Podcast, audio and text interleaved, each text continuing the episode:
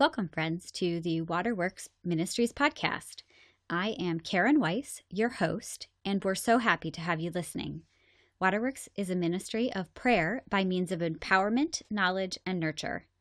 We do this through spiritual direction, coaching, teaching, and leading retreats and justice work. Check out our website at www.waterworksministries.org to learn more about what we do and how we can partner together to equip and encourage people to be healed and more whole in this world. Before we go any further, I need to give a disclaimer. Um, this podcast has adult topics and language in it, and so I would encourage you, strongly encourage you, to not listen with children. Also, if you realize from listening that you are in the downward spiral that our guest describes and you want to deal with your stuff, please go to a trusted pastor, spiritual director, therapist, or friend for support, guidance, and help. You are not alone, and people care about you. All of that to say, this is our self care and evil podcast, which is part of season two on evil and spiritual warfare. This episode in particular is part one of two episodes with the Reverend Brent Salzgiver. This first episode demonstrates how not to care for yourself and how through personal choice and avoidance, evil can get the better of us. Brent and I are colleagues in the United Methodist Church. We were both ordained this past year, and I have to say, I have a lot of respect for him and his journey. He's in recovery and so he speaks honestly about what happened in his life that led him to alcoholism. It became clear on the recovery side of life that he didn't process his emotions and feelings and stuff them down until they couldn't be contained anymore. And thus began the downward spiral. I hope that you learned something from his journey and experience and are willing to face some of your stuff to be a healthier and happier you. Now, on to our interview. Hey, friends, we're here with our self care and spiritual warfare episode of season two's podcast. I am here with Brent Salzgiver, who is a colleague of mine. Welcome, Brent. Hi. So, introduce yourself. Tell us about yourself, who you are, what you do. I am Brent Salzgiver. I'm currently the pastor at Paxton United Methodist Church in Harrisburg. Um, I grew up in central PA, mostly in Bloomsburg. Um, and I'm nervous. This is my first podcast. So, to anyone I offend or uh, curse too much, um, I'm sorry. And please send all uh, hate mail to the deacon, Karen Wise, because uh, it's her fault. awesome. Okay. So, you are in recovery. Yes. And one of the reasons I wanted to talk to you is because I know that people in recovery generally have to be much more diligent yeah about your self-care than the average person mm-hmm. um, and so that's why i wanted to to have you on um, and so if you would tell us briefly about your spiritual journey briefly. briefly. Oh, okay. Well, you know, whatever, or however long you want to take, really, because well, you're a pastor's kid, right. and that has a huge impact on things. And yeah, it only took me 35 years to realize that it did have an impact on me. Um, no, I think um, I was born in Harrisburg. Uh, my father's a pastor. My mother is a nurse. Um, I have one older sister who's four years older than me. Um, we were born, or I was born uh, on Allison Hill on Duke Street across from Harrisburg High School. Um, so my dad helped in uh, starting what was shared ministry, um, which was a group of different denominations uh, working together in the same church um, in Allison Hill. Um, since then, that church is closed, but for me, it began my kind of spiritual journey. Um, I was surrounded by people who didn't look like me, talk like me, mm-hmm. you know, smell like me, and I loved it. And then we moved to Wellsboro, and I went, "Wait a minute! All of these white people are freaking me out. Why? Why can we see the stars?" Um, but it really set the ground uh, kind of for who I am um, and also my ministry. Um, and that's kind of where I started. Um, I always knew that God was calling me into full time ministry. I just didn't know when. Um, but then I went to school. Um, I, you know, through my formative years, I got to go to confirmation without my father, which was awesome. Um, because we were living in Nashville and he was doing another job, so that that allowed me to kind of begin that faith journey on my own, Mhm. um, and to to see what that meant for me and what that looked like. Um, and then when we moved back, and I went back under the the family microscope, um, it was in Bloomsburg, which I consider my home. Uh, it's where I graduated. It's where it has the best fair in the world. I don't care what anyone says. Um, but you know, those were the years where I really not only became active in the church, but we also began to see that you know where faith falls in line. Mhm. Um, but at the same time, um, like any kid, I was dealing with the normal issues that kids deal with. Um, you know, how do I live in a world where I don't like myself? Or how do I live in a world where I'm uncomfortable with who I am and I don't know who God has called me to be? Um, and I got kind of pulled in to the church on a larger uh, scale, and I blame completely Suella Bartow. She is fully to blame for all of it, um, in that she brought me on a committee, which is Conference Council on Youth Ministries. Um, and when I, it allowed me to do a mission trip to China my sophomore year of high school. Um, it allowed me to see what the larger church looked like. Mhm. Um, and looking back, when I went to college, it allowed her to keep away, to keep me pulled back into the church. Mhm. Um, because I went to college with the understanding of I was gonna do, uh, I wanted to do something in criminal justice, maybe juvenile delinquency. Um, so that's where my internships and my focus was. Um, not that I was running, although I may could have been. Um, I just didn't feel like it was the time. Hmm. Um, and so I went through college like most college students do. Um, Now, let's be clear. We are sitting about two miles from Penn State. right, right. I am a Penn State grad. So when Mhm. you say, like normal college students do, I have a very unique experience of what that means. And I think many of my listeners might also have. So, what do you mean by a normal college experience? You really did want this to get a real conversation. I tried to skip over that. Um, Like, are you talking about, you know, the drinking and the parties and like all that kind of stuff? Like, where did you go to college? I went to Let's college at West Virginia Wesleyan College. Okay. I went um, and I ran track there, Wow. um, and I also did uh, theater there. Um, I also, uh, second semester of my freshman year, uh, joined a fraternity, uh, Theta Chi, which you will know at Penn State. hmm Um, So you were busy. Yes, um, which I needed to be. Um, you know, looking back, there tends to be all of these, you know, overarching parts to um, addiction and also to, to spirituality. Um, but one of the things that became key was that my first grade year, um, my parents talked with my teacher and said, you know, Brent has a little bit of trouble, you know, staying on task and sitting still and you know, not looking at shiny things. Um, and they said, have, have, we're curious if we should have him tested for ADHD. And the teacher said, no. The teacher said, it's a myth. Um, this was in, you know, 80, Oh. you know, mid to late 80s, so it fits with what medicine and, and what kind of the DSM 3 or 4 at the time was saying.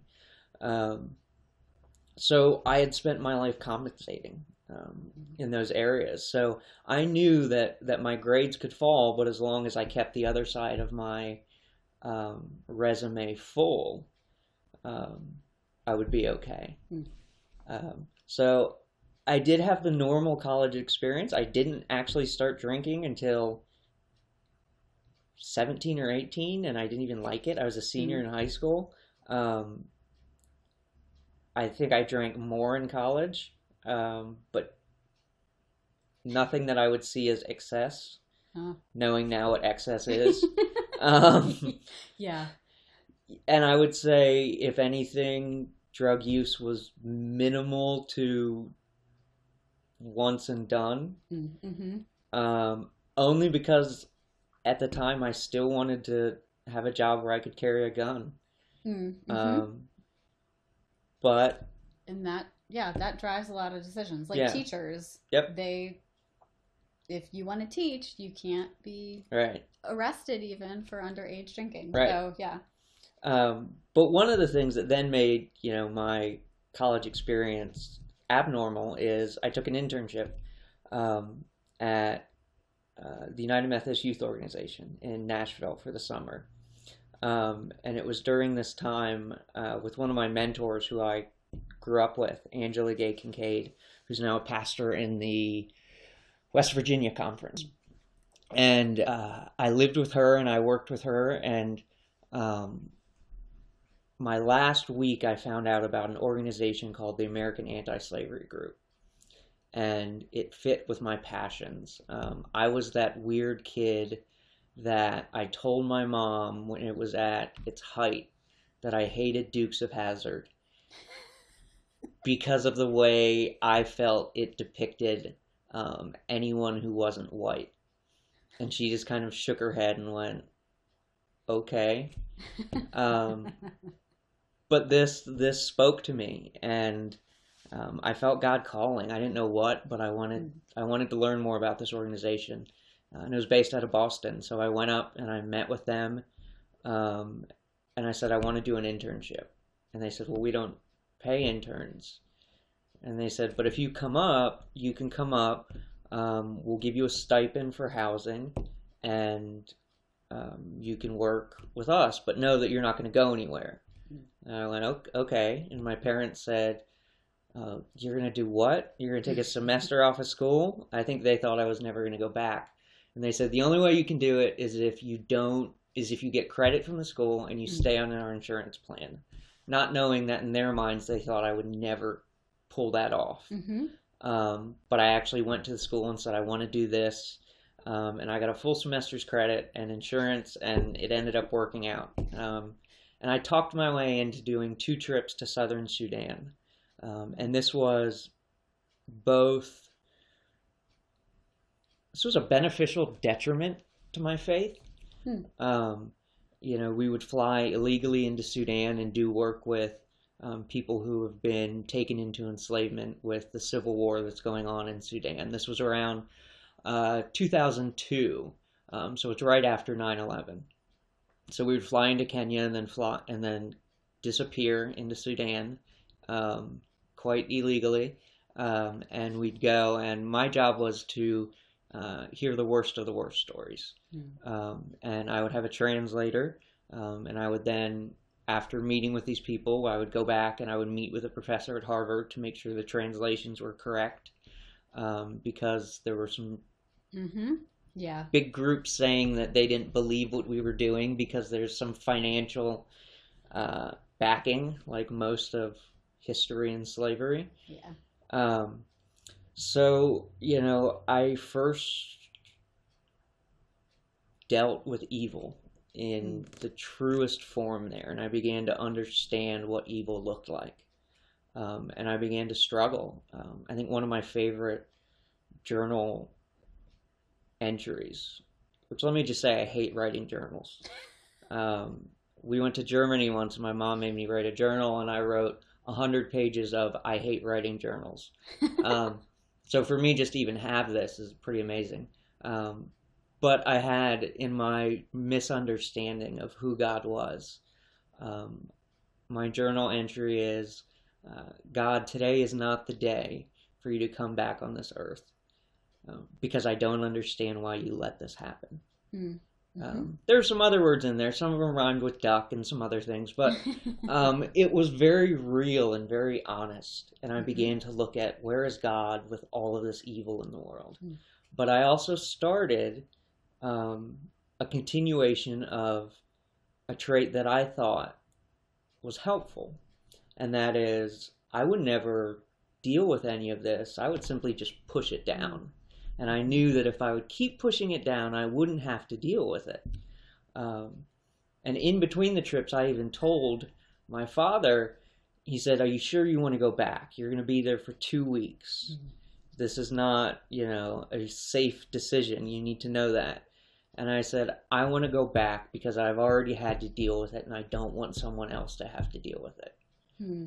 Looking back, that was a huge red flag. Yeah. Um, but and I went back. Place lie because you did. Oh yeah, because I didn't deal with it at all. Yeah. Um. So I went back and had, um, I guess,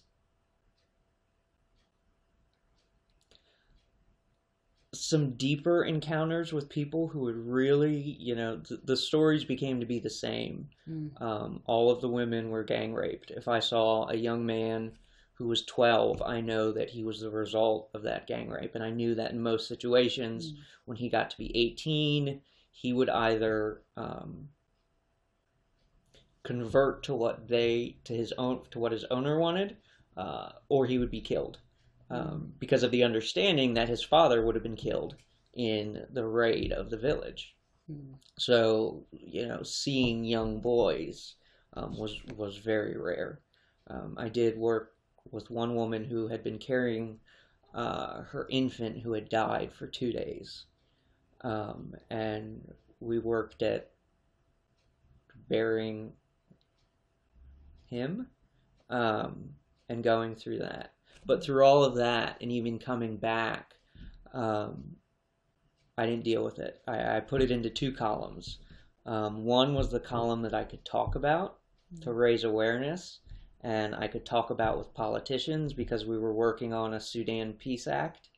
Um, and the other part was the parts that I was going to hide and never tell anyone. Mm-hmm. Um, so I just kept pushing down, um, and life kept going on. Um, I one day was going from Boston to D.C. and flying back, meeting with senators, and the next day I was sitting in a uh, bio psych class with a bunch of other college kids, and I was going, "What is going on?" Um, and I graduated. I, I changed my major to psychology um, with a focus in juvenile delinquency, um, and I went out into the world. I spent a year working in a group home for delinquent boys. Um, I was their parent uh, three days a week, 24 hours a day, mm. um, which came with such joys of being punched in the face and all of those things. Um, and then I got elected to go to general conference. And they, I told them in advance, I'm going to, you know, two weeks, I have to have these two weeks off. Mm. It came a week before, and they said we can only give you three days. I said, well, then I quit. Hmm. Um, I went to general conference. What year was that? 2004, 2008? Four. Four. Um, I went to general conference. Um, had that experience of dealing with the church at a large political level. Yeah. It's unappealing. Yeah. That that's maybe the nicest yeah. way to say it. And for those of you who don't know what General Conference is, it is the United Methodists um, governing. They get together every four years. They vote on stuff, and then the Book of Discipline changes for the next four years, and then you go on. Yeah. So that's what that is. So um, I came out of that hurting in uh, a lot of ways. Um, yeah. So I said, all right, I'm gonna I'm gonna continue this juvenile probation thing. So um, I sent out my resume to every county in Pennsylvania and got no returns. Um, they had actually started a state hiring freeze. Mm. Um, so I then said, all right, I can.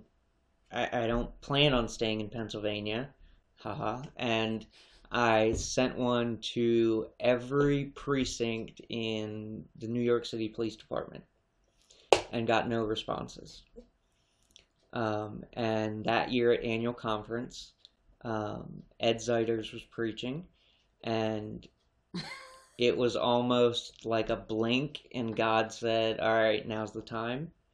And I went, "All right, God, if you if you want this to happen, make it happen."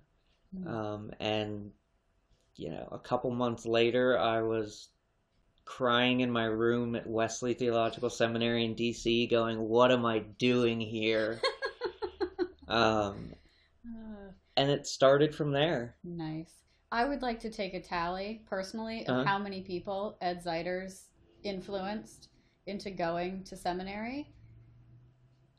I'm pretty sure there's at least seven Oh, that I- I can think of yeah. just in like our age group, Yeah. let alone from you know way back. Right. So he's he's a force. yes, and so is Lou Parks. Um, Lou called me when I was going to look at Duke. Um, and let me be honest, the only reason I went to look at Duke was to see if I could get basketball tickets. And uh, I'm on the tarmac getting ready to fly, and he calls me and says, You can look at it, but you're coming to Wesley. and that was all he said. Um, and he was right. Yeah. Um, so I went to Wesley and I, I got an MDiv, but I did a focus in urban ministry. Hmm. Um, so I went and did my, we have to do a two year internship, and I did an internship at a United Methodist Church in downtown Baltimore. Um, it is actually the place where The Wire, uh, an old HBO show, um, is not on, was not only taped but is also based after. It's also the high one of the highest heroin distribution areas in the United States. Um, and we were in downtown East 23rd Street, Baltimore. Uh, it was a 90% African American uh, congregation, 10% Liberian congregation, uh, 0.1% white when I was there, uh, and 0.2% white when my girlfriend, now my wife at the time, would attend. um, and for me, I was more comfortable there when, than in some of the other places. Um, and I, to this day, I'm not sure why, but I loved it. Um, but it also gave me a passion and an understanding that I think urban ministry can be used in central PA. Hmm. And that's when I realized that God was calling me to come back. Hmm. Um, but in all of this, you know, still going on, I still have no healthy spiritual practices. Um, still pushing down anything I don't want to Mhm. feel, um, all of that. And it was working. Um, you know, it worked for a while. theoretically anyway. Yeah. Yeah, pretty much. Um, and it was also at the time in seminary that I finally got diagnosed with ADHD Mm. um, and started on medication for that. And that changed my world completely. Um, I could study when I wanted to study, which was something that was not possible before. Um, it, you know, allowed me um, an area of focus that I never had. Mhm. Um, but looking back, if you guys don't know this, clergy have a lot of ego. um, and I think ego got involved a lot with it. Um, of I can handle this, I got this. yeah. Um, and that's kind of how I went through seminary. Mm. Um, so I came out, and of course, having a, a urban ministry degree, I was sent to a rural two point charge in Clearfield County, um, PA, um, which was a perfect starting point because the congregations were amazing in that sense. Um, but it also didn't push me. I started to realize looking back that I cared more about other people's faith than I did about mine. Mm. Um, and as time went on, the less intimate relationship I had with God, the further I got away. And the further I allowed myself to uh, tell myself that um, I was outside of God's grace Mm. Mhm. that I had done maybe too much. Um, but I could deal with anyone else's faith. That was fine. Mine just doesn't work. Um, and, you know, so that that move went well. Um, I guess if you look at the ladder of clergy and what you want to do, um, some people say I was on the right path. Looking back, I was on the wrong path. Mm-hmm. Um, I got chosen to be a part of a group of 50 clergy from all across the U.S. that met with Adam Hamilton and Mike Slaughter, two pastors who have large churches. Um, and we were picked um, based on the belief that we would someday minister a church of um, over 500 to 1,000.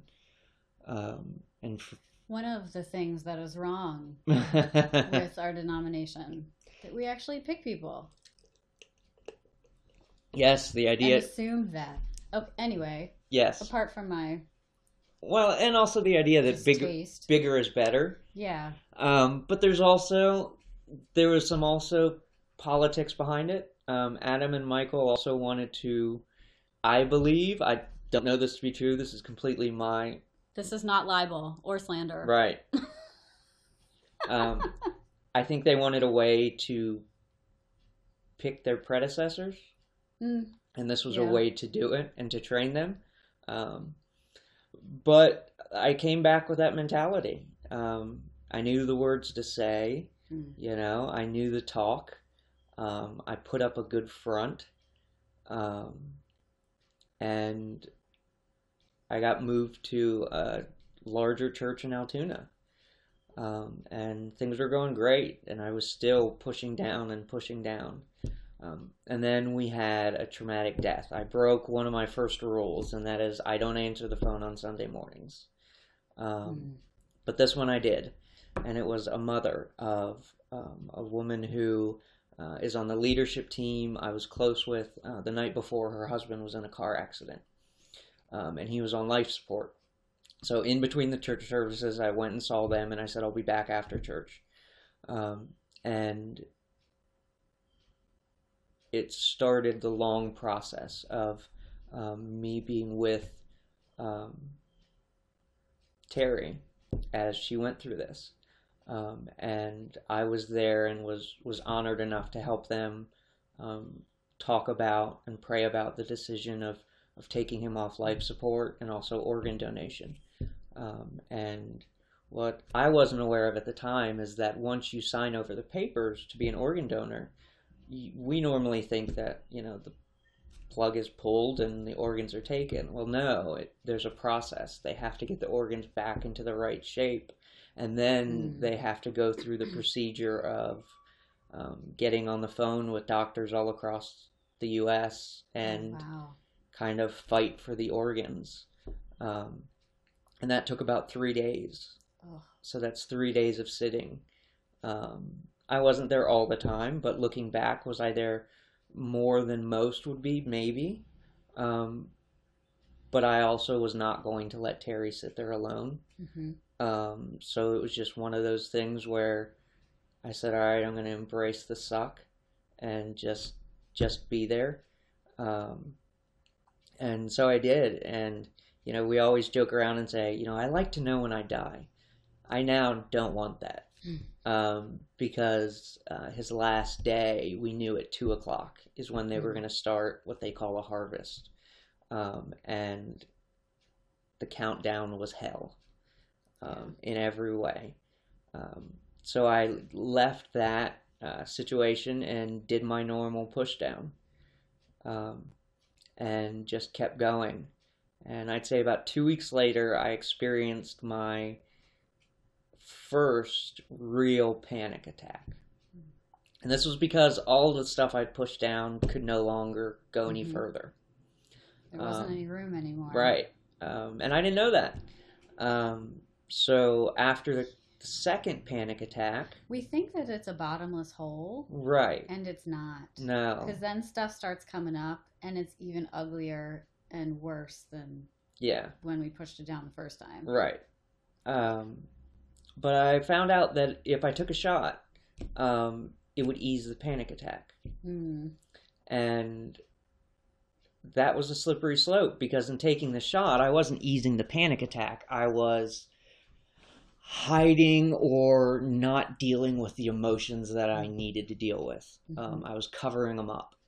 Um, and that started um, a time of self medicating.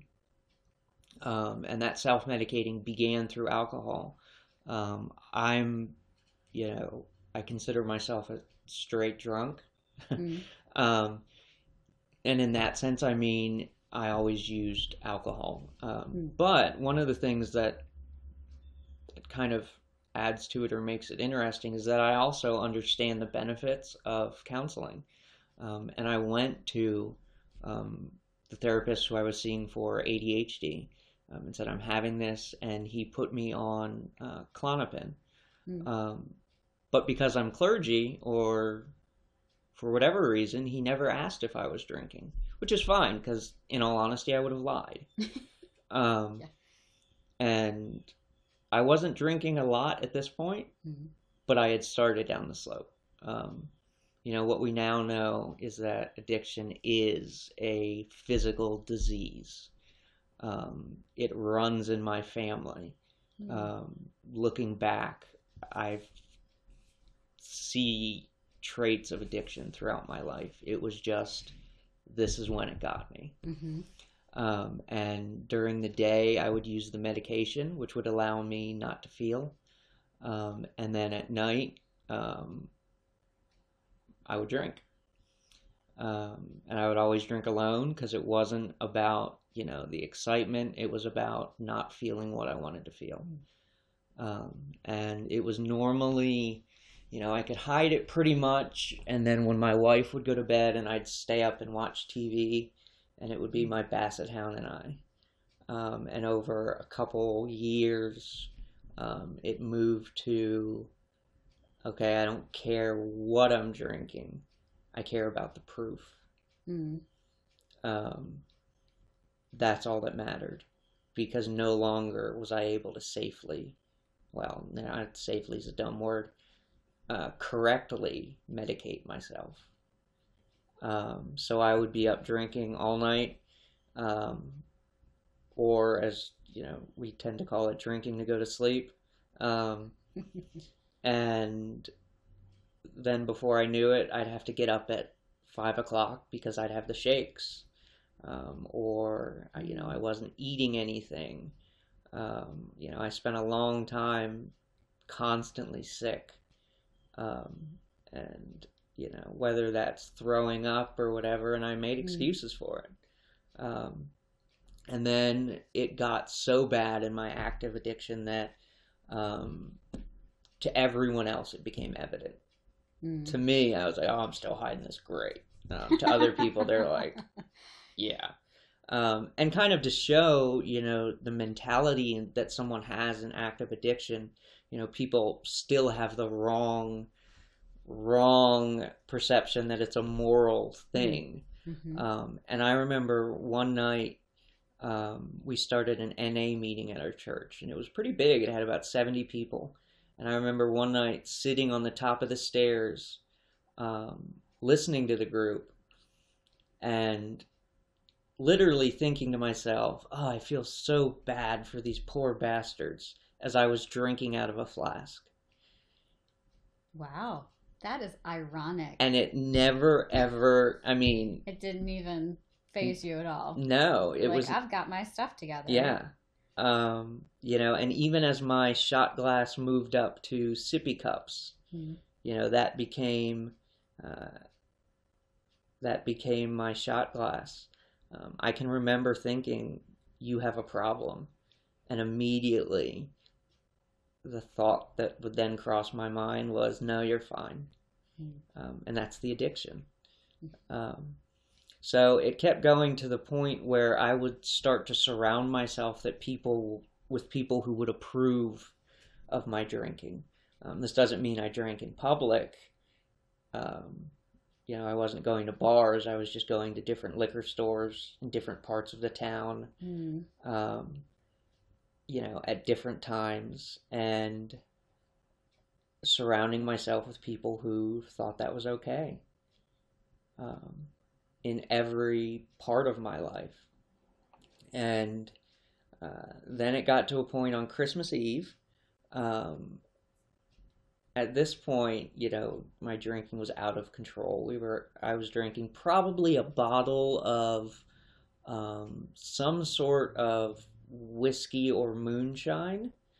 Um, it had to be 100 proof. So I was drinking a bottle of those a day, um, plus the Klonopin. So we then, uh, Christmas Eve came. On Christmas Eve, I drank throughout the day a bottle of Wild Turkey 151. Um, and one of the people that I surround myself with after the first service, we had two services on Mm. Christmas Eve. After the first service, left me a uh, flask of blueberry moonshine that they had made. Um, and I drank some of it and then knew I had some stuff to do before the second service, so I left it in my office. And in the back of my head, I said, This is a really dumb idea, which is really funny because I've done a lot dumber stuff before that. um, but I left, and um, at this point, the SPRC went to the DS Mm. um, who at the time I was close with, and I put her through hell in having to bring in charges against me.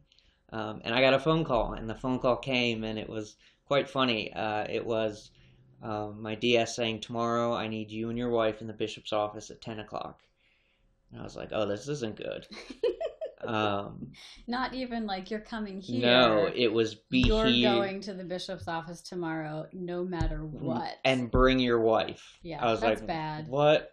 Um, and I actually thought it was because our church wasn't paying shares of ministry. That's honestly what I thought. Well- um, And our bishop is very concerned about shares of ministry. So, you know. So we sat down and, and they they asked me about a couple things, and I said yes to those things. hmm Didn't say anything else. I didn't know what they knew, hmm and I wasn't gonna perjure myself if I didn't have to. Um, so so the bishop said, "All right." Um, he said, "Here's what's going to happen. You're on suspension for three months." He said, "If you want to come back um, and still have your position um, as a clergy, you need to do three things. Um, one, you need to go to a 30 day rehab. Uh, two, you need to hand over um, the keys to your gun cabinet. Mm. Okay. Um, and the third one was no contact with anyone from the church that I was pastoring. Um, and for two weeks, I did nothing. Um, I sat on the couch in a drunken, depressed stupor. Um, and finally, my wife came to me and kind of said, "Here, here are three places. Pick one." Mm. Um, and I I'm not dealing with this anymore. Right, right. Um, and even at the time, I was like, well, I, I guess I have to. You know, if I want to keep my Mhm. job, I'll play the game.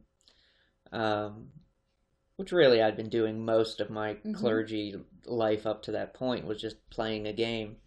Um, and uh, so I went and I went to St. Joseph's, which is actually uh, in between State College and Altoona. It's beautiful there. It is. Um, and my first night there, um, when I was talking to them, they said, "Well, you're gonna have to go through detox." And I was like, "No, I'm not. I'm not gonna need detox. This is, you know." That was like the worst five days of your life. One of them, maybe. Um, partly, you know, there was also it was also I was leaving the day after my son's birthday, Hmm. so there was a whole lot of guilt and shame with that. Yeah. Um, but I went, and my wife was gracious enough to even stop the car. If I was her, I just kind of would have pushed me out. Um, but I went, and still, you know, I might have been one of the few people to show up to rehab sober. Hmm. You know, that day, I, you Yeah. know, I don't know if sober is even the right word. Not drunk. That that's probably better. Um, and that night, um, during uh, a twelve-step meeting, everyone went around the room, and at this point, I still refused to accept the fact that I Mm. had a problem, and I heard everyone's story, and then I was the last one, and I didn't have to say anything because it was my first day. And to myself, I said, "Oh fuck, I'm an alcoholic," and it hit me like Yeah. a ton of bricks. Um, and at that point, I stopped caring about everything. Um, I didn't care about work. I didn't care about um, Mason, my son. I didn't care about my wife. I, I don't mean I didn't care about them. I had to put my recovery first. hmm Um, and at that moment, I recognized it. That when it Mm. came to alcohol, I was powerless. Um, if there was a bottle on the table, um, my addiction, um, I would either finish it or pass out. There's no in between. Mm-hmm. Um, and Because you were all in. right, yeah. At this point, I was um, completely and utterly all in. Um, and then it became, you know, my counselor at the one time said to me, you know, all you have to do is do two things to walk this road to recovery. Don't pick up a drink and change everything. so I was like, great. That's all I have to do. Um, and this was during the beginning of, I was there over Lent. Mm. Um, and I was there over uh, Ash Wednesday. I was there over, you know, so for me, there was this pastoral part of, Very symbolic. yes, um, but also, you know, I failed. Mm. Um, you know, the detox period, the reason why it's so essential for alcoholics um, is because uh, with heroin, detox can be hell Mm. but it doesn't lead to death.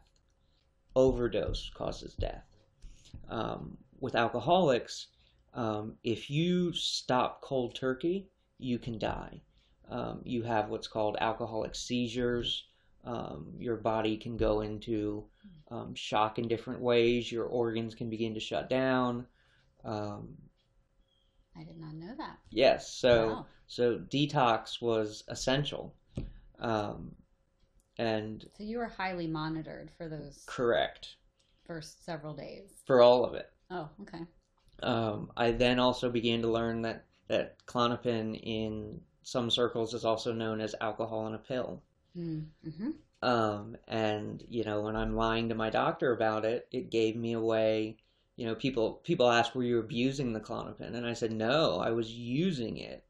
Not to feel what I wanted to feel, um, but I was abusing the alcohol."